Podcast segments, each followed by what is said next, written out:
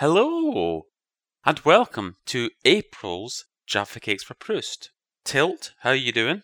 Adequately. Well, you can't say fairer than that. However, it's not just yourself and myself today, is it? Because we've got a guest from inside the network. We're going to get a network together, the Podnose network, that is. Because we have the host of Cinema Limbo. Jeremy, how are you doing? I'm very well, thanks, chaps. So yeah, so we're all here, we're all gathered here today. So what is it that's brought us all together? What could possibly be of interest to both the Jaffa Cakes and Cinema Limbo worlds that it would cause them to collide like a Venn diagram? It's probably going to be something. I mean, you dropped a hint, didn't you, last time, Till? You dropped a hint that it was going to be sort of Doctor Who related, but not quite. No, I actually stated outright last time what we were doing. Did you? Yes, yes, I did. And it is all based around the fact that you're a massive sellout. And after Doctor Who and the Gunfighters became our most downloaded podcast, you go, we've got to go more Doctor Who. And it's like, we can't do more Doctor Who. Other people want to do Doctor Who based podcasts. We can't steal their thunder, especially as there's only so much we can say. Now, let me just address this just now this idea that I'm a massive sellout. The answer is yes. Yes, I am. And I'm available for hire if people want to sponsor the podcast, if they just want to send me free stuff. Great. I mean, just chuck us loads of stuff, promotional gear, whatever. I'm all for it. So I wanted to work a weird angle off of Doctor Who. Because, as I'd mentioned previously, I'd rewatched a huge chunk of 63 to 89 Doctor Who with my wife, and the reason I'd done that is because we'd watched the Pathfinders in Space trilogy. She hadn't wanted to watch Doctor Who. She'd expressed a curiosity in Pathfinders in Space, and by the end of it, she was regretting the fact that there wasn't more of it to watch. And it's like, there's something a bit like that that we could watch. So it's a way of working a weird angle, doing a little bit of Lost Britain, because I think there is the new Elizabethan approach to science fiction. I want to talk about that, that strange optimism, but it's very sciencey, it's very educational, maybe slightly patrician. Are you sure it's educational or just that it thinks it's educational? Because there's quite a lot Taught that, me a lesson. there's quite a lot that they state about Venus that I'm not sure is backed up by evidence such as the well, that's the of thing. It's the decay of the original idea over the three series. And that's something else that interests me. That move from science fiction to science fantasy. the series itself sells out and it becomes more ratings chasing in a way, I think. It goes from relatively serious educational science fiction series to having um, people being attacked by dinosaurs and running around with cavemen. Well, we're getting ahead of ourselves here because at first it was. It was a nice little sort of semi educational program, wasn't it? And I, I did actually prefer the first couple of stories. Probably worth saying before we go any further that this will be a spoiler filled show. There are dramatic twists in the Pathfinder saga, and we will spoil every single one of them. Well, first of all, before we start, actually, Jeremy, what's, what's your interest in all things Whovian? Are you a big Who fan yourself? I'm a very big Doctor Who fan, yeah. I've um, been a fan since the age of about 10. I lived in Germany when I was little, and it was just when the Sylvester McCoy stories were running on TV over there. So I kind of got into Doctor Who through that direction, and then when we came back to the UK, I started buying Doctor Who magazine and the novelizations. And I'm a huge fan to this day. But I'd never seen Pathfinders before. I'd heard about it, and I had a vague idea of what it was about, but I hadn't seen it. Given that it's only recently been released commercially at all, isn't too surprising. But I'd seen Quatermass, and I liked that, so I thought, well, this is probably going to be sort of the missing link between the two. Going from sort of serious science fiction to more family adventure. This will be half and half. And it does occupy that middle ground, I think, very neatly. Okay, so where do we start with this? Because unusually we've got a situation where, well, I suppose if we were going to review Dear Mother Love Albert, would be in a similar situation. Because till the first story is missing. Target Luna. So what's the story then? What is this Target Luna? Why can't we watch it? And yet, how do you know so much about it? What do you mean, why can't we watch it? It was made in the spring of 1960. In television terms, that is practically prehistoric. think telerecordings might have been made. I think it was for sale for a while, but it hasn't survived all the changes of ownership that have happened over the years.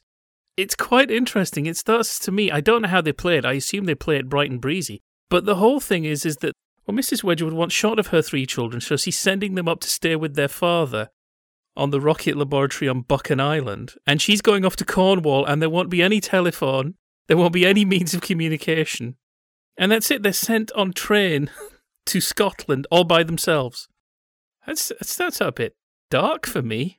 But that's just the norm, isn't it? I mean, that's what happens in Harry Potter. And I mean, if you ever read Stephen Fry's first autobiography, he describes that whole process of being sent off to school and he was on the train by himself and what have you. So, but going what we see in the subsequent ones, those kinds of emotions, and I imagine they don't really play those emotions. I think it's all played. Yes, we're going off on holiday with our father. How marvelous! It was just because I read the script to get an idea of the story, and it's done for dramatic reasons. I don't know why they just didn't make Professor Wedgwood a widower, but they decided against it. So anyway, three children go and stay on an island in Scotland where rocket experiments are taking place, and the big experiment they are working on is to orbit the moon. It's a big deal. It's a lifetime's work for Professor Wedgwood. There are only certain times when this is possible. And the general feeling is well, if we don't do it, one of the other countries will, and they'll beat us to it. So we only have this moment. And wouldn't you know it, there's a mystery illness in the base. And I think, Jeremy, you might be starting thinking of things like the moon base and the, all the Troughton base under siege stories. Doesn't the illness turn out to be leukemia or something? Yes, they just drop that word very casually. Oh, yes, we all came into touch with some dangerous radiation.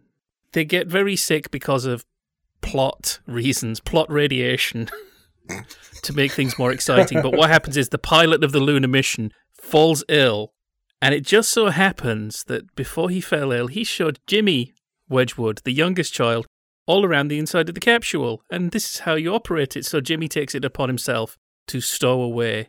And fly to the moon. Yes. How old is he? 11? Something like that, yes. Right. They, they don't find out until after the rocket has taken off that it's Jimmy in there. So then it's the whole thing of getting him around the moon, getting him back. Point of order. Is it just Jimmy who's on the spacecraft? Or perhaps does he have a little friend with him? He does. He has Hamlet the hamster. Jimmy takes this voyage in his dressing gown. because it is mentioned that at one point Hamlet floats out of Jimmy's dressing gown pocket. So he stuffs him back in his pocket and then stuffs a hanky in there to act as a cork to keep the hamster in. This sounds highly yeah. achievable in 1960 on television. well, I suppose zero gravity would be a new concept. There's a bit I would dearly love to see where apparently he opens a carton of milk and the milk just floats out like a cube. I think we now know what liquids do in zero gravity and they do not retain the shape of their original container. Does it not depend on how long you've left the milk out in the sun for? Well, it depends how much radiation's coming through the capsule wall. Yeah, because plot radiation can do funny things with milk. If it's bad for your white blood cells, what's it going to do for milk? Because that's white as well. Anyway, in the end, they get Jimmy back. And. Oh, thanks for the spoiler. The world finds out that the first person in space is an 11 year old boy.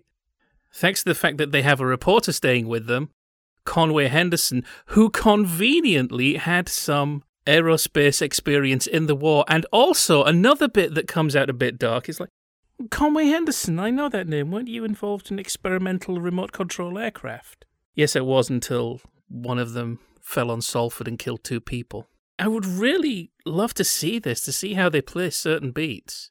And Conway Henderson in Target Luna is played by Frank Finlay, so I imagine he would have done some good haunting. He, I think, would have elevated the material because there are performances later on that are being very charitable to the material. In fact, because of the Doctor Who connection, of course, Michael Craze plays the older brother of Jimmy Geoffrey, and Michael Craze would go on to be a Doctor Who companion five years later.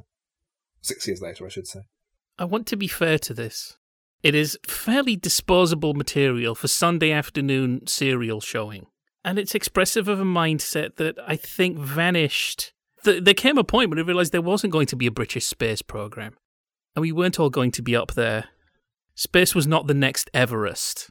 Now, given you mentioned that, and that Jimmy goes into space wearing his dressing gown and slippers, in Pathfinders to Space, they go into space wearing jumpers And the feeling I got was that, oh, it's like we're going to the pole. That it, it felt very much like this is just an extension of going to the North Pole, except it's further up. It's very much rooted in a past vision of Britain's achievements rather than moving forward into the future, I feel. I need to be older to nail this. It's a really difficult one to pin down, just that whole post war consensus world, and also the, the war's over. We haven't been annihilated. Newer, interesting technologies are going to come, and the Empire's gone, but the Commonwealth is still there, and we have a new young queen, and we'll be able to build Coventry Cathedral in space. That Festival of Britain mindset. It's bad enough we're building Coventry Cathedral in Coventry. this was wonderfully alien to me in its way. I just think even if this had been done five years later, it would have been radically different. But I am curious is, is this Sidney Newman's vision of non Dalek Doctor Who? There's the story about how annoyed he was by the creation of the Daleks, and he wanted Doctor Who to be fairly educational. And you have this thing throughout the Pathfinder series, which is when anything happens, somebody knows a fact about it. Everybody's got the same voice, adult or child. Even often in the face of death, they will then go on and describe, Oh, we're about to crash into the lunar surface. Why, that's 130 million miles away. There's a terrible example of that in Pathfinders to Mars. I think it's at the end of episode four, where they're being attacked by giant lichens uh, someone says, "Oh, they must be after the water," and as Conway Henderson is being smothered by giant spinach, he says, "Oh, but we're sixty percent water," and that's the big cliffhanger ending. And yeah, I, I see the point that they're trying to convey this to the viewer, but it's so ham-fisted. It's at times it just feels like it's a school's program that's added on an adventure narrative to keep the young viewers interested, but they don't realize quite how patronizing that is. I did find the series really patronizing to younger viewers. Uh, like you mentioned about the characters and how they all speak with the same voice, there is no differentiation of the different characters. They don't really have any depth either. They're all very boring people to the point where at one point Hamlet gets upgraded to being a guinea pig between series, apparently because it was just bigger and easier to see and they find a giant space flower and they put Hamlet inside it on the grounds that it looks like a lettuce and he'll like to eat it. And then the whole thing closes up like a Venus flytrap. And Geoffrey says, Oh, look at that. As presumably the flesh is being stripped from Hamlet's bones and he's dying in agony. That's it. It closes so slowly. They've got plenty of time to say that doesn't look good and pull him out. But what's what's really impressive is that Hamlet seems entirely unconcerned.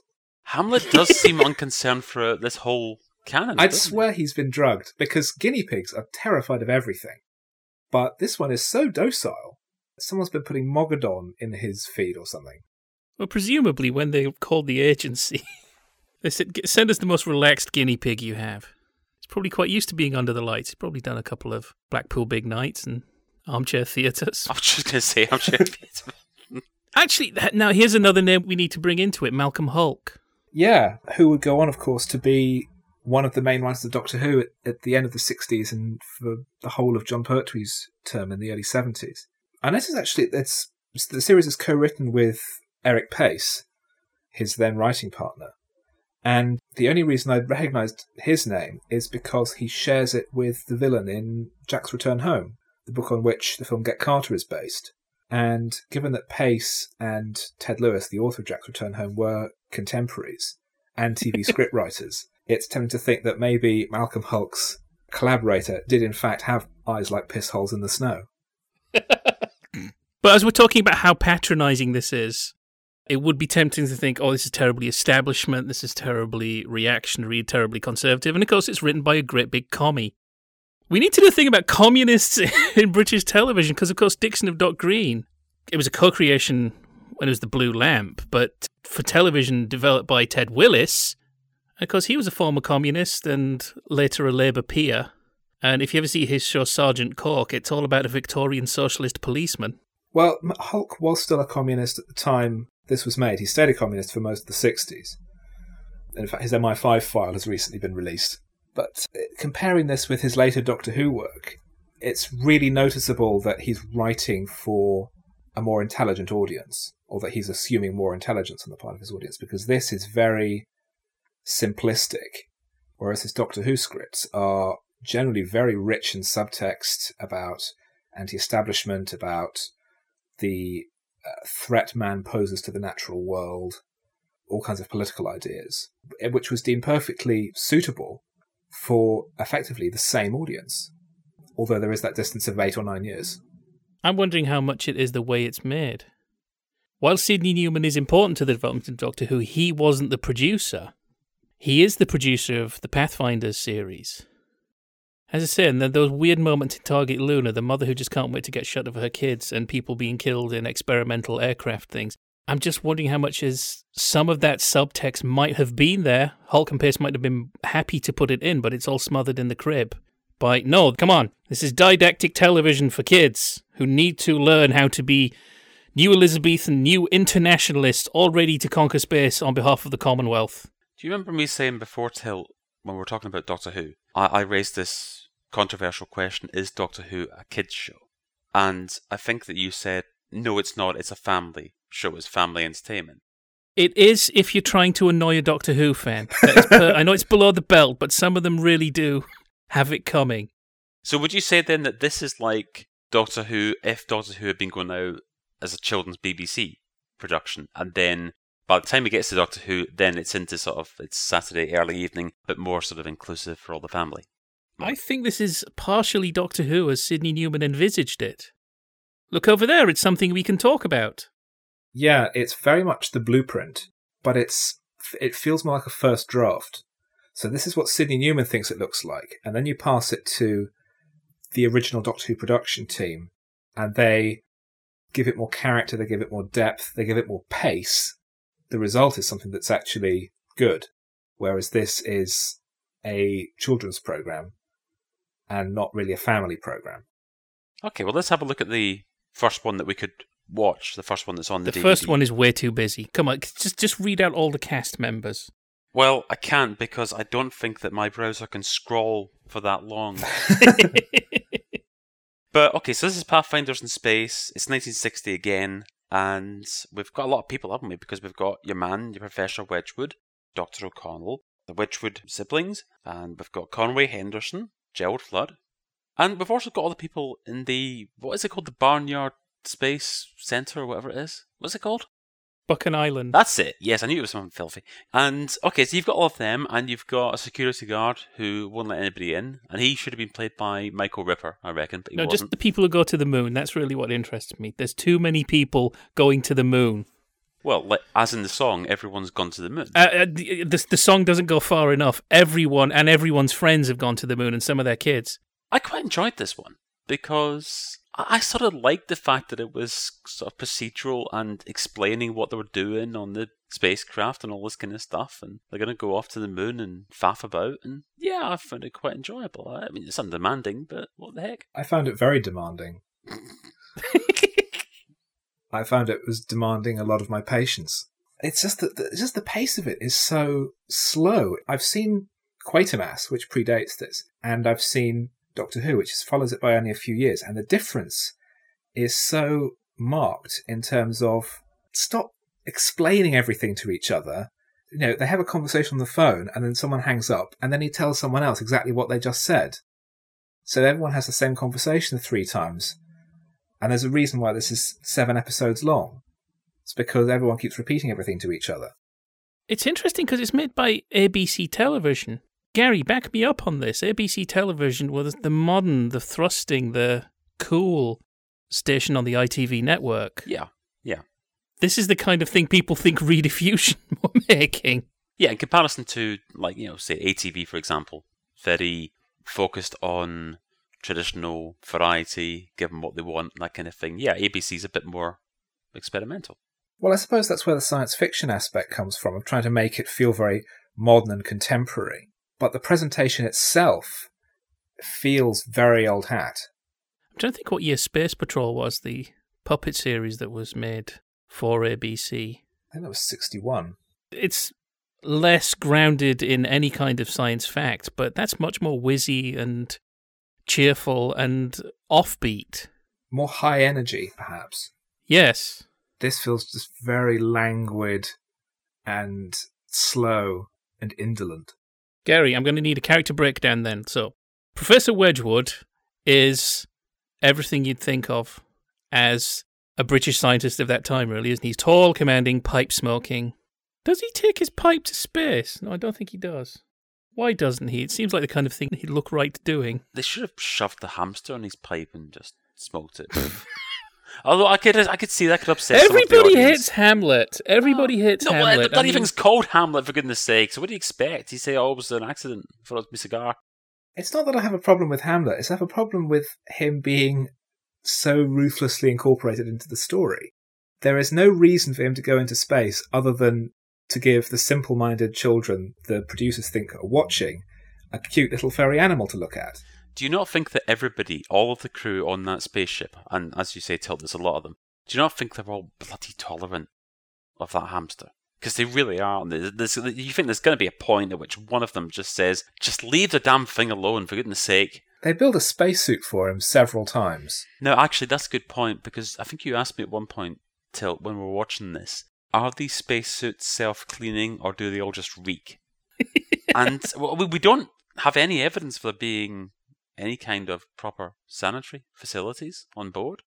And sometimes they're they're wandering around. Well, tell me about Professor Meadows. Professor Meadows. Well, he's Yes, probably stinks for a start. Yeah. Professor Meadows is a woman. Oh, yeah. Sorry. Yeah. No. No. I've you realised that. unreconstructed troglodyte. I, I hereby resign from something.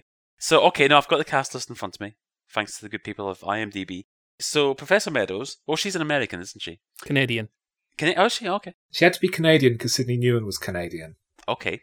There's a little bit of a hint, maybe early on, of a bit of love interest between herself and Conway Henderson. Do we ever find out what publication Conway Henderson writes for? Because it's obviously one that's got a lot of interest in the space race, to have somebody of his expertise. At uh, Target Luna, he is writing for a specific th- paper, but then at the end, he just agrees to become the press officer for Buchan Island. But that's not still the case when Pathfinders begins, is it? No, because he turns up and Michael Ripper or whoever says to him, "No, you're not coming in here because you haven't got the credentials. You're just one of them hacks." No, the reason I wanted to talk about Professor Meadows is in the last two series, how many weeks does she spend in space? Many, many, many months. She spends months in space and her makeup looks fantastic. None of the guys grow beards or get long hair in their time in space. I mean, they spend weeks walking around a mountain on Venus. Okay, remember. Okay, remember where we are in 1960. Okay, Professor Meadows aside, they are British after all. You know, they've got backbone. They've got the stiff upper lip. So there's no possibility of there being beards or smudged makeup. This is Martin like. Bryce in space, is it? Yes, exactly, exactly. They've got gumption.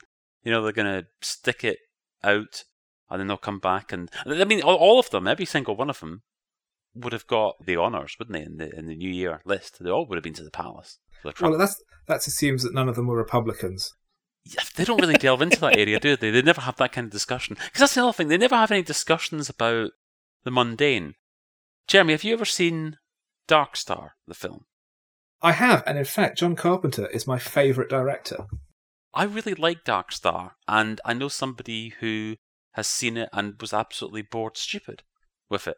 I was saying you're sort of missing the point because I think he was expecting it to be like some sort of exciting Star Wars type thing, and I'm saying, well, no, you've got the wrong end of the stick.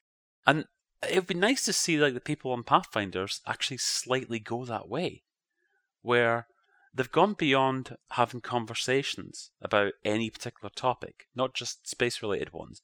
They don't actually bother communicating with each other anymore. It's just like they're, they're so fed up with each other's company. They're just waiting for like somebody's accidentally open an airlock or something like that. And I mean that might be a bit dark for Sunday tea time, but that's the way they would have gone. They're all they're all no, very no, you've, much. you've got an idea in my head now. So the BBC is doing all these revivals for the 60th anniversary of sitcom, which of course is the 70th anniversary of sitcom. For God's sake, justice for Pinwright's. But anyway, and they're bringing back up Pompeii and Porridge and blah blah blah, and people saying, "Why does this need to happen?" But you know what? I kind of would like to see ever decreasing circles in space. but th- he would never be finished tidying up. We haven't finished our character list. I need you to say a particular name on the character list. There's a I think there's the beginnings of an idea. in some sort of order, we've got Professor Wedgwood.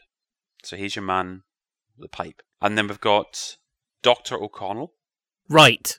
Dr. O'Connell, the Irish doctor. For the most part, there's him and there's Murray. They're really surplus to requirements. But there's one bit, isn't there, where they're thinking of turning back. Doesn't O'Connell do some sort of dodgy, shifty bit of business to ensure that they keep going to the moon? Doesn't he fail to convey a message? It sounds like something he would have got up to. There's the one moment where he gets obsessed with this idea that they are going to the moon and safety be damned. It's like, right, that's the germ. Somebody, I'd like to think, somewhere, possibly Sidney Newman, said, hang on a minute. That's a way of doing dramatic tension in a way that might look less contrived. The untrustworthy old idealist. For Dr. O'Connell, though, it's just like a, a brief moment and he comes to his senses and goes back to being as boring as everybody else. I never get this right. Frasier, isn't it? Yes? Frazer. Well, whatever. No, he's John Laurie, and he's just, we're doomed, we're doomed. And eventually I thought he is the one, along with Hammy the hamster, he's the one who's going to test the patience of the crew first. But it's not that kind of show. So everybody just puts up with his. Anybody familiar with the radio series Journey into Space? My mother is because she mentioned it to me when I was telling her about recording this podcast, and she had very Aha. fond she had very fond memories of it. Because I listened to that many years ago. And it didn't quite develop the way I expected. Again, it's like it's Britain and the Commonwealth are going to be there first. Uh, it's a British rocket, but it takes off from Australia. And I thought it's going to be fairly Dan Dare stuff, and it goes off in a strange, not necessarily metaphysical, but very strange little philosophical direction. And this does the same thing. I thought they were either going to go to the moon and there'd be some something would attack them that they could fight back, or they'd just go to the moon and it would be jolly interesting and they'd bring back some moon rock and maybe the elements would be against them. But it then goes off into an anti-war parable. That feels more like something Malcolm Hulke would have written. Except it wasn't, it was Charles Chilton, who then produced The Goon Show. That just came sideways at me, and it, it made me feel better about the whole serial. There was like, just hang on a minute, let's let's just stop here. This is the white heat of technology. I know that phrase hadn't been coined yet, but this is where it's all going. But where actually are we going? What are the origins of life on Earth? Isn't it that kind of bullshit talk that ends up with Britain not landing on the moon? Because if we pause and think about it, before you know it, hey, look, the Americans have gotten ahead of us. Well, they, we'd only spoil it. We'd only open a harvester there or something. Well, I mean, you would have thought that once the Americans got there, they would have had Moon Disney by now. At least. Disneyland Moon. Oh, pff, Tomorrowland is a dump, so don't talk to me about. I know they're building a separate Star Wars land, but they'd already turned Tomorrowland into partially Star Wars land and partially not as clean as looking everywhere else in Disneyland. But don't get me started on that topic. I'm sure somebody has something to say about Pathfinders. Music is so important, I think, in um, in creating mood and atmosphere. And one of the issues with the whole Pathfinder series is they have about three pieces of stock music that they just use over and over and over again. It's really odd that they should do that because it's all stock music. It can't cost them that much, surely, just to use something else this week. Is it not because they don't have a PRS license on the moon? Because It's they're- also distracting because one of the pieces they used was used in the last episode of The Prisoner. So I'm meant to be thinking about space and I'm thinking about Leo No, McKern can't- spitting at a rocket. I can't allow that through. I'm sorry, that's been rejected because it wasn't an issue for people in 1960. Well, I'm not people in 1960, and my concerns need to be heard. And one of my concerns is we're not talking about the lost children of a doomed civilization, which I think is an interesting little bit. The fact that they tell us about this nuclear war that the forgotten civilization of Earth had, and they tell us it through abandoned toys and these little Earth versions of Kal-El who all get rocketed off to space in the search of a better life. That I was quite surprised by, given how flat the story had been to that point. And I thought, oh, they've found some aliens who landed on the moon before. No, they're actually from Earth, and they're from the lost continent of Mu or somewhere. And then it turns into a, suddenly an anti-nuclear story. I thought, right, this is We're back Malcolm. to Quatermass, uh, Quatermass in the pit. And that, of course, life on Earth was seeded from Mars, but there's that whole thing of there was a civilization here before that destroyed itself through violence. We are the Martians, and we dig Bert Weedon. And that then connects to Malcolm Hulke's possibly best Doctor Who script, The Silurians, which is about a thriving civilization that existed on Earth before man evolved, when they all went into hibernation because of the moon, because they thought the moon was going to smash into the Earth. And then they wake up again in the present day and they find man running around and they're not pleased. So, for all that initially it's people just wandering around spouting scientific facts and flying to the moon in slacks and facing danger with even more facts. At no point does anybody panic about the possibility of suffocating to death, and we haven't even mentioned. I mean, Wedgwood is mildly annoyed when he finds out that all of his children are in a rocket to the moon. If that doesn't make it, his seed is wiped from the earth. he is annoyed about that. He does. He does actually let his irritation show. That is a quotation, isn't it? Yes.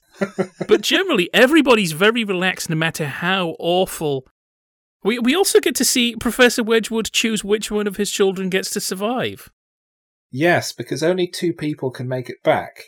Only one child and one adult can make it back. So they send back Valerie because she's a girl and she doesn't breathe as much. I think Dr. O'Connell because I don't know, he remembered the most out of all of them or something. Was that why? No, they sent it uh, Conway Henderson because Oh, right. he can pilot.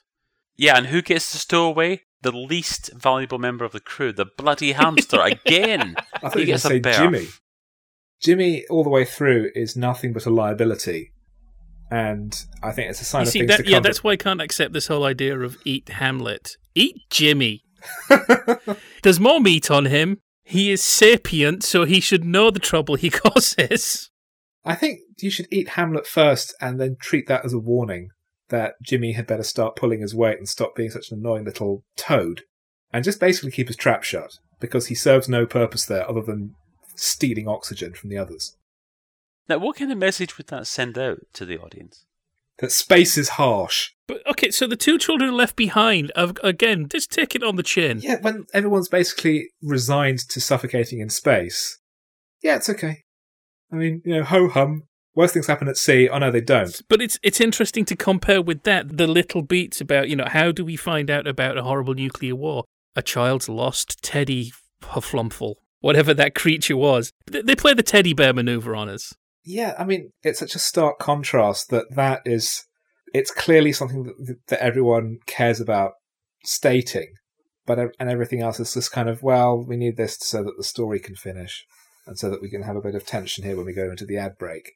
Everything else just feels very mechanical and as if it's being produced to a recipe, and that's the bit that feels sincere.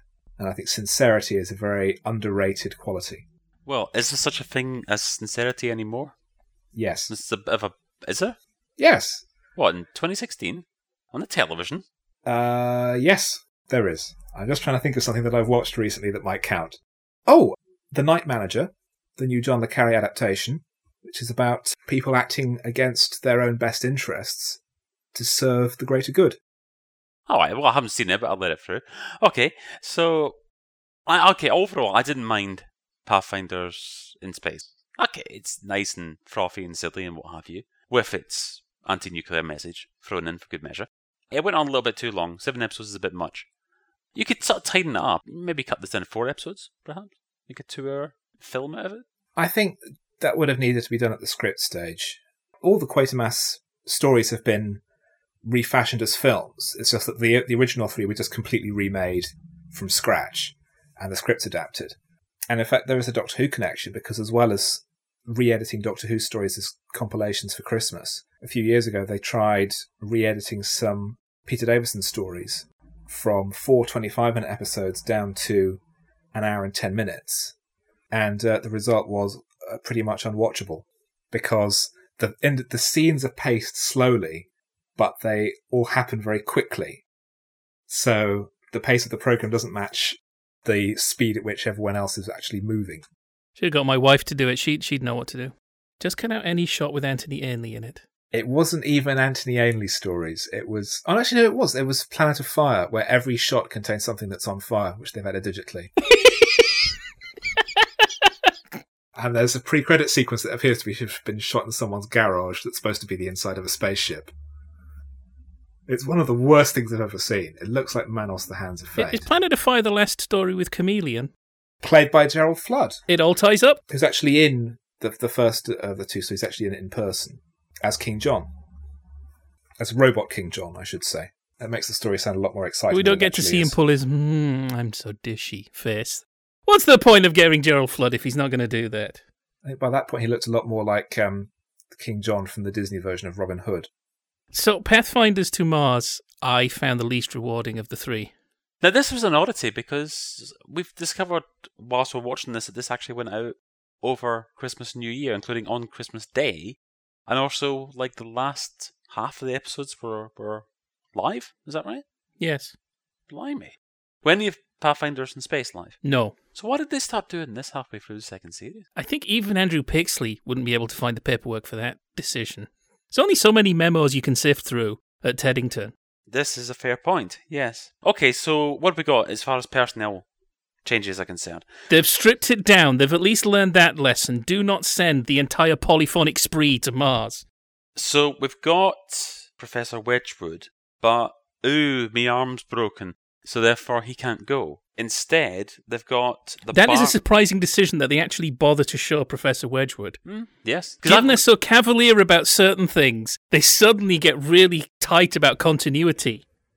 We've alluded to the fact we haven't outright stated the fact that between Target Luna and Pathfinders in Space, every single part is recast, and there's only a gap of a few months between the two serials. I think one goes out in June and the other goes out in September.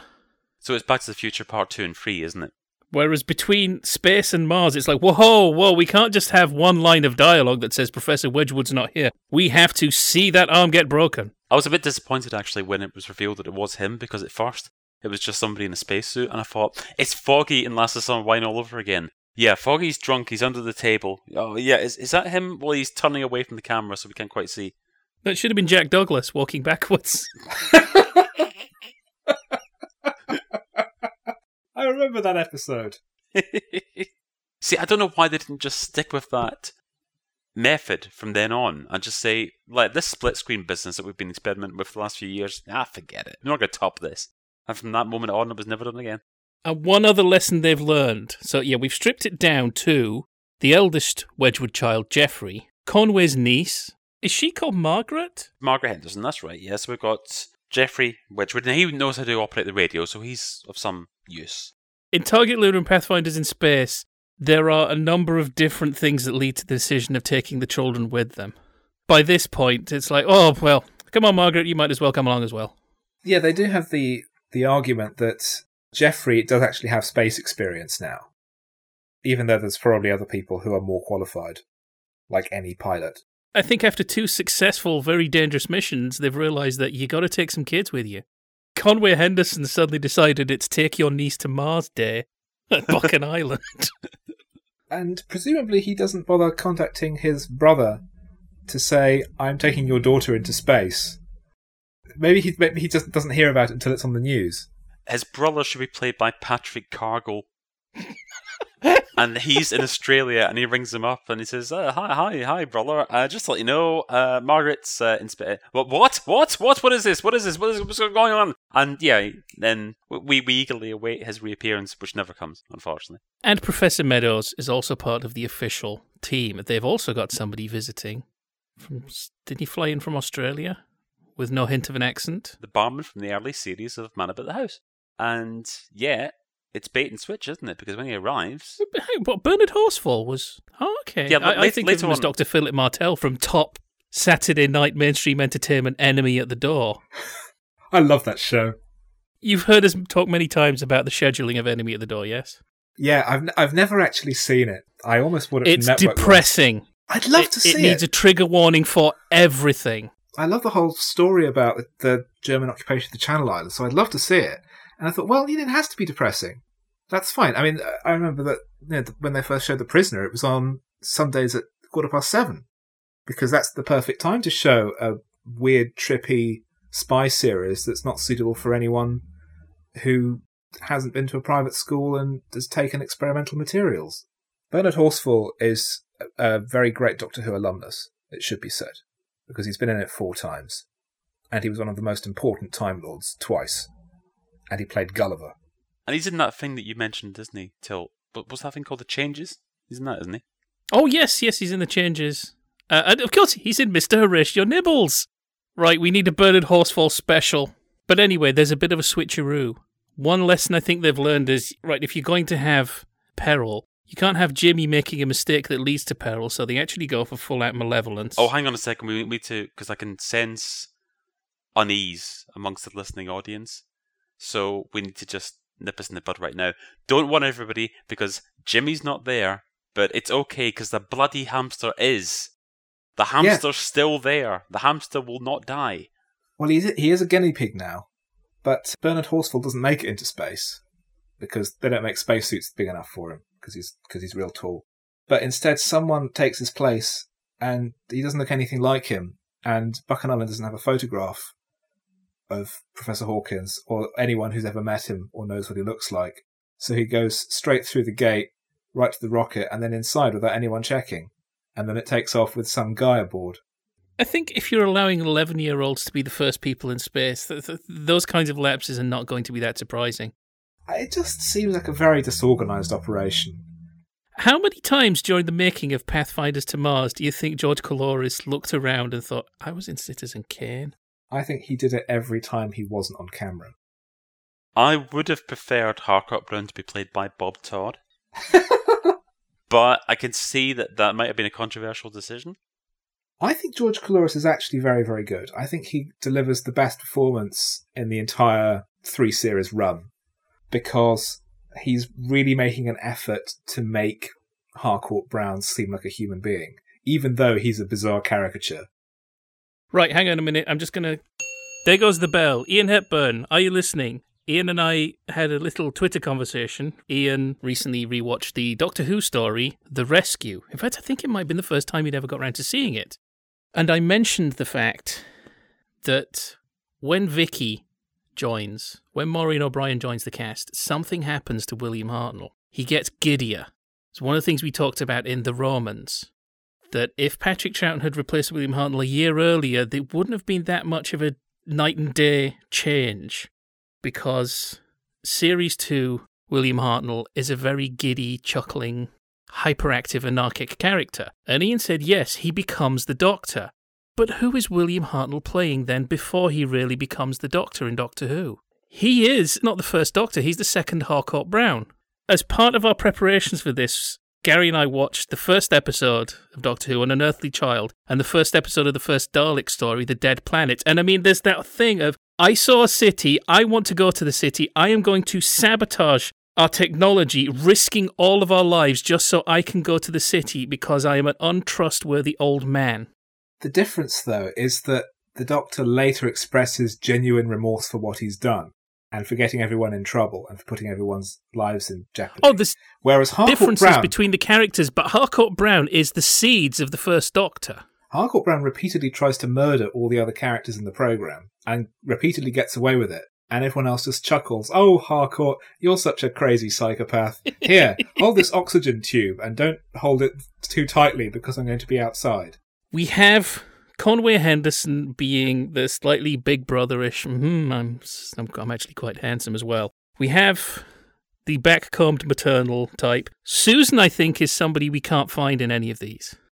There isn't really any Susan type. There are children, there are young people, but none of them. There's none of her characteristics, and and Harcourt Brown is a prototypical doctor.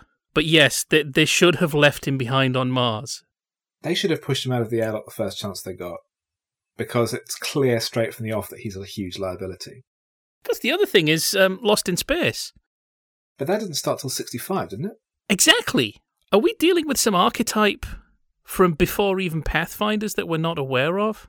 Well, the obvious antecedent to all this kind of story is Jules Verne. So is there anything in From the Earth to the Moon or 20,000 Leagues Under the Sea or anything like that where there is. I suppose there's a Captain Nemo. Well, the, actually, the character of the Well, Doctor Captain Nemo is in very charge, much- though. That's yeah. Well, Captain Nemo is a direct antecedent of the original version of the Doctor because he's got the, the incredible machine and kidnaps people. Um, but that's not necessarily a connection with Harcourt Brown. So I think it's maybe it's just you know we need to have a villainous. We've got the good guys here, and they're in the situation, but we need to have a villainous character, and it's easier if we have the same guy every week. It's just interesting that he, the villainous character is the oldest character, and he sabotages a space mission, resulting in the characters lost in space. I've just been watching the first three episodes, and I, I guess we could just chalk it down to coincidence, but it's it's a heck of a coincidence. Well, we don't get anything that similar in, say, Star Trek. I think that's maybe because Star, Star That's Star Trek's loss. I think they needed an arch old ham. they did have a ham. He was sitting in the captain's chair. Okay, right, recasting suggestion. Harcourt Brown, played by William Hartnell, as he was in The Romans, the giddy doctor. Getting dangerously close to like pantomime villain in this. And it's like, you know, I think he could actually look straight in the lens and sort of wink and say, Yeah, you've twigged, I'm up to no good. I don't know. I think that might have come into conflict with the um, pretense that the show is still supposed to be educational. Not that The Romans is rigorously based on fact. So that's the thing. They land on Mars due to sabotage and Harcourt Brown's belief that they'll find civilizations and people to talk to. But Mars is just plant life that attacks people and then. Oh, that's enough rain. Oh. Yeah, and then it gets windy and the plants die. Episode 4 is actually called Lichens! Exclamation mark. Isn't there a caption at the end of episode 3 saying, next week, Lichens? Yes, yes, there is. Uh, I think I'll watch Muffin the Mule. They're trapped on Mars. They need to go get some water, and then they get some water, and then they go back. And uh. I can't really give you a plot description. They land on Mars. They walk around a bit. They walk back, and they find inflatable lichens. It's just, yeah, it's, I've written down here just lack of suspense. There's just not enough happening, and the people it's happening to aren't interesting. Ultimately, it's unrewarding, but you never know what Harcourt Brown's up to. My entire notes for the series: Minister of Science? Question mark. Roundels and more contrived than the moon, and that's all I have to say.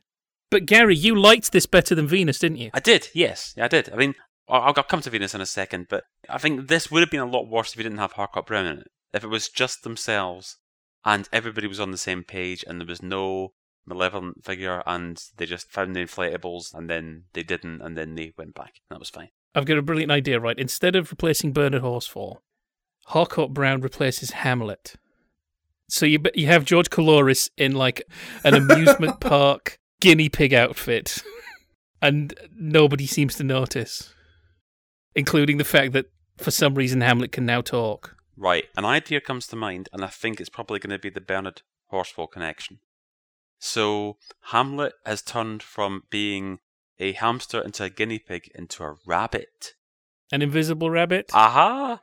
with a zip up the back of his head. Exactly, and then Harcourt Brown takes his place, and they have to believe in Harcourt Brown if they're going to see him. And of course, they will have to believe in him because if they can't see him, they can't see what he's up to. So, like a malicious Horatio Nibbles, in other words. Although he has actually got a bit of a nasty streak, anyway, so it's not all that much of a leap, is it? I'm just thinking of the line, How could I have sabotaged our control panel? I am simply a guinea pig. I was chewing through one of the cables. It was delicious. I was a bit disappointed that Hamlet didn't change species between each series. By the last this series, he's an elephant. And he's not as docile as his predecessor, so he just runs rampaging through the sets. well, they managed to get an elephant in Doctor Who in 1966.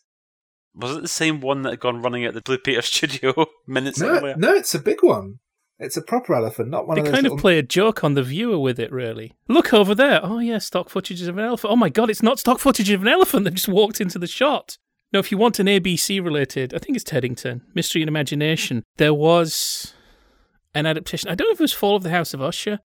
One of the horror stories in Mystery of Imagination, they got some rats and released them onto the set to wander around. And I believe the rats actually managed to get into some shots they weren't meant to be in. At the end of it, they collected all the rats together, and it's like, okay, those are the 14 rats. It's like, hang on a minute, we only brought a dozen. Well, speaking of things that weren't supposed to be in shot, actually, we're jumping. Oh, that would be jumping forward to Venus a bit. I was saying. Well, we're going there anyway, aren't we? So We're going there right now, and I think maybe even from episode one of Pathfinders, I was saying, Gary, when we get to it, you are going to see the best booming shot.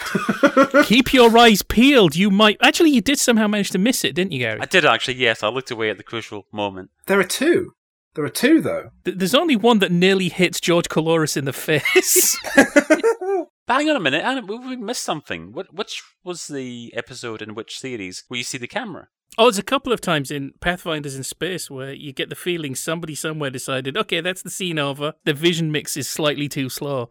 And you get a nice shot of an ABC camera. There's actually a better camera shot in an episode of The Avengers. A door that should be shut swings open, and you just see bold as brass a camera sliding past to get to its next mark.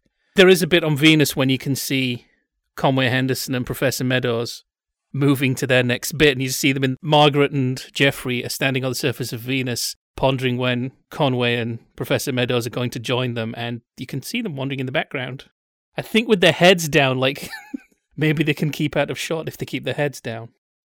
So I've got to be honest and say that this was the one that I least enjoyed. And I don't know why. It was just as soon as I twigged it was going to be like sort of cavemen running around doing stuff, it was like, oh, there's going to be just like others there. There's going to be too many people there. Because, okay, and in Pathfinders in space, you've got a lot of people involved, but they're not all in the damn capsule. So some of them are at Buchan Island. Whereas in this, it was like, oh, right, here we go. Okay, Captain Caveman's going to turn up. How many of them is there going to be? And they're just going to run around and faff and what have you. The caveman element is interesting because this is where the realism has snapped. As much as like Pathfinders in space, it's about the moon. There's a lot of factual stuff about the moon, and then at the end we have an element of fantasy, but it is applicable to the reality of 1960. It's about nuclear war. Mars, it's speculation about what Mars would be like. In fact, Hulke and Paice did get letters about surely it wouldn't rain on Mars, and they said, well, if there's water on Mars, maybe there can be evaporation, maybe there can be rain on Mars. They tried to have everything explicable, verisimilitude rather than realism. Uh, but by this point, it's just like anything short of little green men, apparently you can get away with. But yes, Venus has Cro Magnon men on it, and stock footage of dinosaurs from Hungary. There wasn't people working away busily in Didsbury at ABC Studios, because that's where this series was shot. No, those are not ABC dinosaurs. Those are bought in stock footage Hungarian dinosaurs. That's the EU for you, isn't it? Coming over here, doing the job of British dinosaurs. Well, it was probably a goodwill gesture on our part, isn't it? Because we're trying to get into the EC at that time. So the thing I haven't explained about Venus is they end up on Venus. Uh, they take a detour to Venus on the way coming back from Mars because they get a distress signal in space. From someone who's not Canadian. Yes. Do you think that's a coincidence that his space outfit looks like Flash Gordon's with its big black collar? Yeah. Because it, but because the whole series turns into Flash Gordon once they land on Venus, because it's a land of crazy cave people and, and monsters and endless treks across a barren landscapes of sand and mountains and big eggs. It I was thinking it looked like Flash Gordon not to take part in it, but to be a criticism of an American version of space. Going, look at a typical American. Sorry, I should explain. The Pathfinder's crew answer a distress call from an American astronaut who's stranded in orbit around Venus. It turns out he has a secret mission to leave a fact packet wherever he lands. He's trying to kill off the uh, native Venusians by introducing tobacco. I think that he was employed by Philip Morris, the tobacco merchant, not the lost episode finder. I think it was like, yeah, get there, get him hooked on cigs, and then it'll open up an entire new market. You know, but now we've got this Cuban embargo going. I was quite disappointed they didn't identify the brand in a close up that lingered for about maybe 15 seconds. What's your brand, Captain Wilson? Oh, I, I, I smoke Lucky Strike. And then just moves it towards the lens, lets it linger. 1960, of course, that's the year of uh, Strand. Oh, you're always alone with a strand. But the Pathfinders certainly aren't alone because they have a girl from Venus with them called Kiki. Sorry, I was trying to do a Pebble Mill style link. It's not really happening. Why is Kiki blacked up? Because it's Britain in 1960 and that kind of thing reveals certain elements of colonialist thinking, I think. At one point, we we're trying to work out whether it was meant to be ash from the volcano, and it's like, it's not ash from the volcano, is it? They've just They've just blacked up a child. Aren't there photo tests of, uh, back to Doctor Who, uh, Louise Jameson as Leela, where she's been similarly treated? Yeah, she's basically blacked up, and they realised that it wasn't a good idea because it was 1977 by then, and also her eyes were the wrong colour, so they made her wear contacts for their first six months in the job, and they had to write in a reason why her eyes changed colour so that she didn't have to wear them anymore. So why does Venus have to be eight episodes? Because I think that's part of the issue that I've got with this, is that it, it was so long. The thing is, is that these are not necessarily artistic decisions. It could well be that it's a situation where they've got the Sunday. They, they tended to alternate the Sunday afternoon serials, ABC, then ATV, and it could almost be that it's like ATV are not going to be ready in time. Mac Love, can you write us another two? Because there's so much extra room. I mean, the the trek around the mountain takes an episode and a half. They could have just pushed one of the rocks aside in the tunnel, gone back the way they came, and that's a week and a half done. I was expecting more criticism of the American character. There is a thing, he's doing a secret mission, but that turns out to be relatively benign. It's Telstar, isn't it? Yes. But there is a bit where they find diamonds on Venus and he goes crazy. Yeah, they're just lying around as well. Venus not only has diamonds, but it also has uranium, so they can get leukemia again. There's a story in here. There's a story they're wanting to tell about colonization. And interestingly, the anti colonial character is Harcourt Brown. He's almost a terrorist anti colonialist because he's trying to blow up the rocket so that no one can leave, rather than what actually eventually happens, which is him staying behind to protect this new Eden and presumably dying horribly several days later. Well, he thinks he's going to live for 800 years because he doesn't seem to understand the difference between a calendar day and an actual day of your life. Does he claim to be a scientist? Because I've known priests who are better scientists or you know, toddlers who have a greater understanding of how physics works. Harcourt Brown is not only a murderous psychopath, he is a huge liability in scientific terms. He does not know how time works. A year on Venus actually lasts 300 years, but it'll only be a year for you because that's how long you live. So he thinks that he's going to live another 600 years. He isn't. Also, they get all the details about the spin of Venus wrong because the day on Venus is actually only 116 days and not 30, and they um, the planet spins the wrong way as well. So he's going to youthen. Yeah, he's going to get younger and That's younger. how time travel works for Superman. Is but and he's also going to youthen at three and a half times the speed that he thinks he is. So he's actually going to turn into just a zygote by the time they reach Earth. Maybe he can climb into one of the big eggs they find and then ha- maybe hatch out as he didn't think this through, did he? no. I mean, it's almost as if he has no scientific training of any kind. One might think that he's just some crank author has written a dopey book that was probably vanity published in the first place. Well, it was in hardback, in all fairness, and he's got a last name for a first name, so he's probably rich. That's true. Yeah, because yeah, he'd need to be, wouldn't he? He'd need to be a man of self-sufficiency to go on these ridiculous larks with his telescope. We've got a little bit of a soap opera developing here, haven't we? Because we've got Conway and Mary. You know, there's a bit of a love interest going on in the second story. Uh, and yeah, they're being really sort of coy about it. It's just like sort of hinted about. Whereas there's one bit in this where I thought they were going to start getting down to it. Educational. So is this something on the school's curriculum? Yeah, we've done physics and uh, chemistry now. We're going to do biology. But that's Canadian biology. It's different. Isn't it's much more passive. What's all that business about the episode which has supposedly got deliberate mistakes in it? Which uh, uh, is not the episode with the boom mic. There is a boom mic in that episode. Is there? Well, Yeah. the one that nearly whacks him in the face. No, that's in episode four. There's what the one with the mistakes is the Valley of Monsters, episode seven. That has another boom mic in it, All right, okay. But that's the one with the mistakes. Yes, we've been talking about mistakes throughout this. It's worth pointing out one particular episode of Pathfinders in Space. A caption comes up at the end and says there were a number of mistakes in this episode that were part of a program in association with some place of great learning.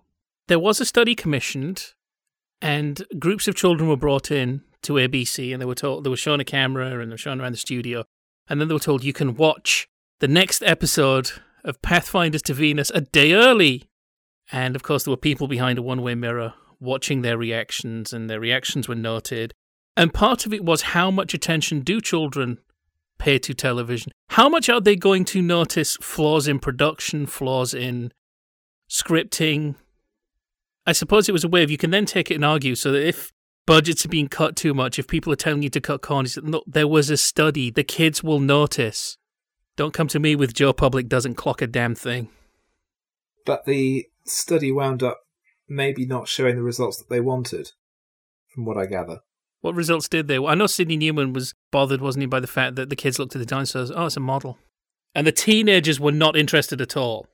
Yeah, it kind of bears out my own thinking that the whole series was talking down to its audience, and as a result, they were bored and disinterested.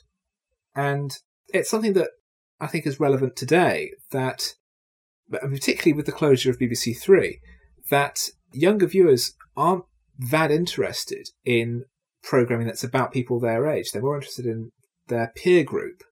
That the kids who they think this program's aimed at would, in you know, the next couple of years, they'd be watching Emergency Ward 10 and Z Cars. They wouldn't necessarily be watching Four Feather Falls.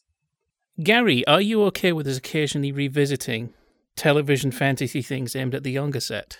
I have no problem with that, in theory. The son of ABC, Thames Television, also did a study about what children watch, and one of the things they found was that the children, when they talked about the shows they watched, talked about shows that were ostensibly aimed at adults. We're talking about things like Department S. They didn't name children's shows immediately.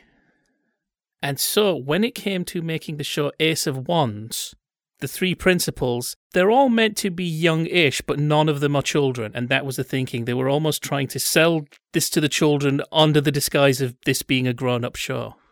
So that's something to go on the list. Sometime in the next few months, Jeremy, would you care to come back with us and watch Superman 3? Well, I, I'd love to. On my own show, Cinema Limbo, available now on the Podnose Network, I watched Superman 4, which I found extremely entertaining and full of educational content. So, yes, I'd love to watch Superman 3 again. Superman 3 partially just because, I mean, Superman 4, of course, has Jim Broadbent and Stanley Lebor. As the Axis of Evil. And Philip Fox the pilot Baldrick, yes. But yeah, Superman 3, it has John Bluthal, Graham Stark, Gordon Rollings, Pamela Stephenson. I'm missing somebody out. We feel it, there's a lot of crossover potential, and I keep talking to Gary about you have to watch Superman 3. It's the Superman film I think you'd like best. Well, we have, Jeremy, we've discovered the existence of what claims to be an extended cut from an airing on Yorkshire TV in 1985, I think it is. So yeah, we might go with that one, and maybe maybe that one's got Deryck Guyler in it. I don't know.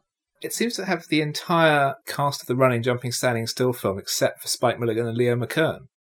So maybe we get Leo McKern as the Moon, and uh, Milligan as he's the voice of the computer at the end.